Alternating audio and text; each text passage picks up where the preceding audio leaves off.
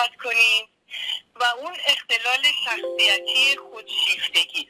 البته لازم به تذکره که وقتی که در مورد این اختلالات شخصیتی صحبت می‌کنیم خیلی مهم هستش که دوستان سعی نکنن که تشخیص این اختلالات رو در خودشون و در اشخاصی که در زندگی اونها هستن بدن. بله. چون ممکنه که بعضی از این علائمی رو که ذکر می‌کنم در خیلی از اشخاص وجود داشته باشه ولی دلیل بر داشتن اون اختلال نباشه. و حتما افراد متخصص باید این تشخیص رو بدن. همه ما در طول زندگیمون چه در محیط کار چه در محیط مدرسه اجتماع به خصوص محیط کار. با این افراد می‌تونیم در تماس باشیم. بله. بنابراین نمی‌تونیم خیلی راحت اگر که یکی از این نکاتی رو که من ذکر می‌کنم درشون ببینیم بهشون برچسب خودشیفتگی بزنیم. و بله. این کار باید حتما این تشخیص باید حتما از طرف متخصصین انجام بشه. به طور کلی اختلالات شخصیتی شیوه های تفکر احساس و رفتار رو توصیف می‌کنه. بله. در رابطه با نحوه برخورد فرد با دنیای اطرافش برخلاف اختلالات روانپزشکی مانند اختلالات خلق و خوی افسردگی استراب ویژگی های شخصیتی انعطاف پذیری کمتری دارد. اختلال شخصیت خودشیفته و اختلال شخصیت نمایشی دو مورد از ده تشخیص اختلال شخصیت هستند. که در دفترچه راهنمای تشخیص و آماری اختلالات روانی ذکر شده که همون DSM-5 هستش. اگرچه افرادی که به این اختلالات دچار هستند از ویژگی های مختلفی برخوردارند و تفاوت های مهمی بین اختلال خودشیفته و نمایشی وجود داره. ولی یک چیزهایی رو با هم با هم دارن. این دو اختلال. اختلال خودشیفتگی که همون نارسیسیزم هست از یکی از اسطوره های کهن یونانی گرفته شده. که فردی به نام نارسیس چهره خودش رو در جوی آبی می‌بینه.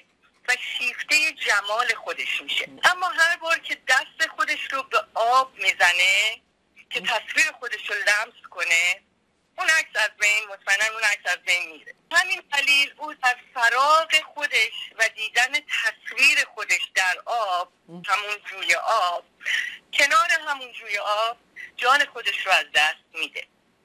چیزی که مهم هست این هستش که خودشیفتگی رو ما با خوددوستی اشتباه نگیریم چون خوددوستی نه تنها بیمارگونه و غیر عادی نیست بلکه نشانه سلامت روان فرد هم هست. اون کسی که واقعا خودش رو دوست داره هیچ وقت خودش رو برتر از دیگران نمی‌بینه و به دیگران به عنوان انسانهایی مانند خودش احترام می‌گذاره.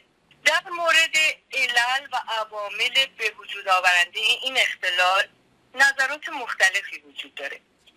به عقیده فروید این اشخاص در دوران کودکی یا بهشون بیتوجهی شده یا مورد تحسین یا ایراد گرفتن زیاد از حد از طرف پدر و مادر و یا خانواده قرار گرفتن. فروید همچنین عقیده داشت که بسیار مهمه که دادن و گرفتن عشق رو از بچگی یاد بگیریم. البته فاکتورهای ژنتیکی بیولوژیکی و محیط زیست رو هم نباید نادیده بگیریم. هر دو اختلال خودشیفته و شخصیت نمایشی به دلیل ویژگی های مشترکی که دارن به طور کلاسیک به عنوان اختلالات خوشه بی در نظر گرفته شده که این افراد در دسته بی در تنظیم عواطف و کنترل احساسات خودشون مشکل دارن. افرادی که دچار اختلال شخصیت خودشیفته هستند اغلب معتقدند که شایسته برخورد ویژه‌ای هستند و یک حس ارزشمندی دارند که فکر می‌کنن که استحقاق چیزهای بهتر رو دارن.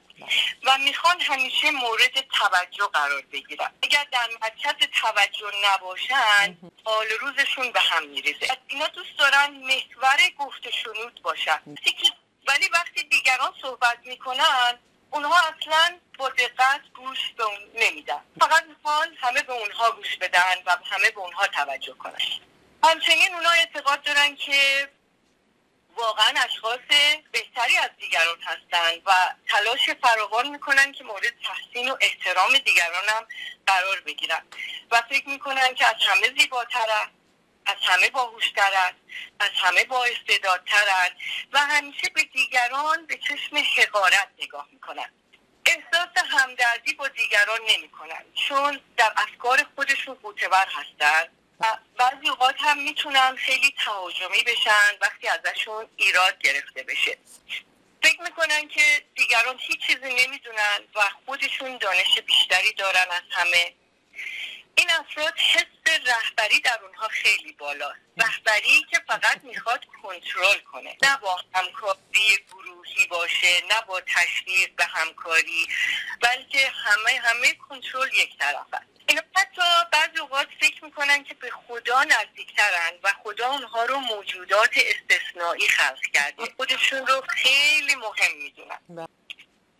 در مورد کاراشون و هدفاشون خیلی زیاد قلوب می‌کنن.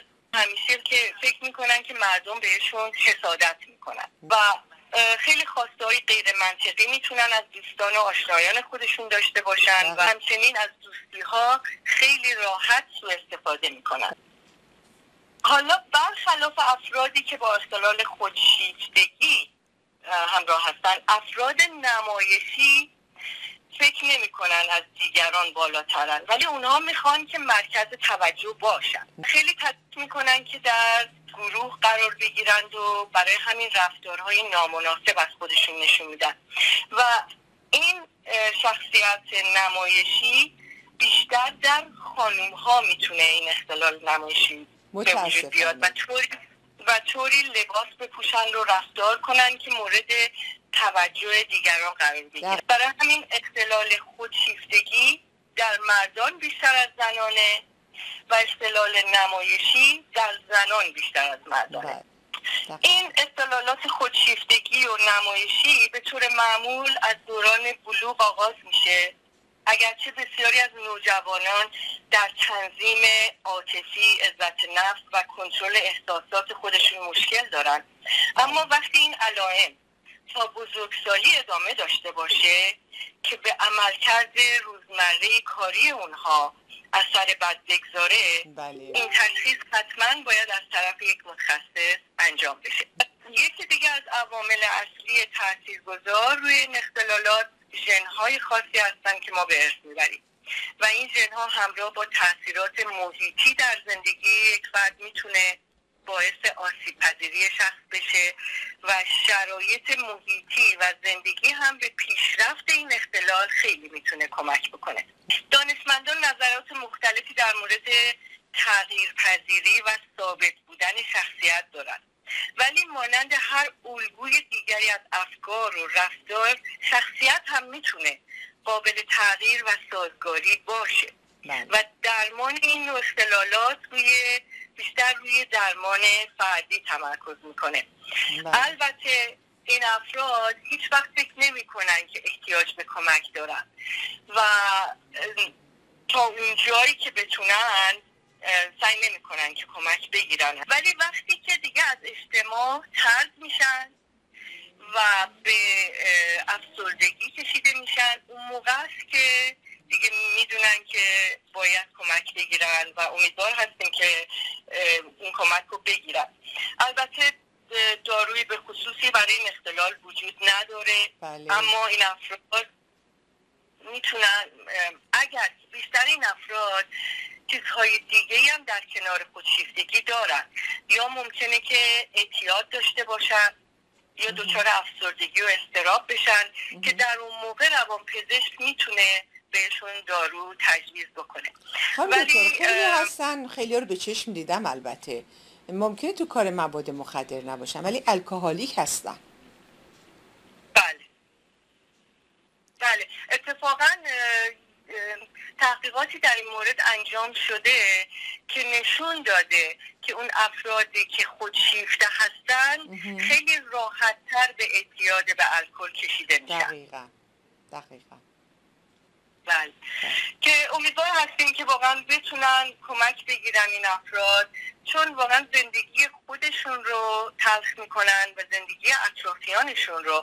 برای اینکه به هیچ وجه نمیشه ارتباط سالمی با این اشخاص داشت و برقرار کرد. چون مخصوصا در محیط کار بسیار مشکل هستش. که شما فکر کنید اگر که رئیسی دارید که به این صورت خودشیفته بسیار مشکل میشه که با اون بشه همکاری درست درست کرد یا اینکه در محیط خانواده به همچنین بله. و بیشتر اوقات هم اطرافیان هستن که سعی می‌کنن اینها رو بهشون بگن که واقعا به کمک احتیاج دارن بله. چون خودشون انقدر هم از, از نظر دانش خودشون رو بالاتر از همه می‌دونن هیچ وقت قبول نمی‌کنن که ممکنه که اختلال شخصیتی اصلا داشته باشن بله. و واقعا برای والدینی که بچه های کوچیک دارن خیلی خیلی مهم هستش که از نظر تعلیم و تربیت خیلی مهم هست که بچه ها رو مواظب تعلیم و تربیتشون باشن. وابستگی بیش از اندازه به والدین نداشته باشن. بله. بیش از حد از سمت والدین و خانواده مورد تعریف و تنجید قرار نگیرن. یا بالعکس بیش از حد والدین ایراد در کار بچه ها نگیرن و اون آزار و اذیت شدیدی که در دوران کودکی تحمل می‌کنن خیلی می‌تونه باعث بشه که در بزرگی اختلال خودشیفتگی رو به وجود بیاره.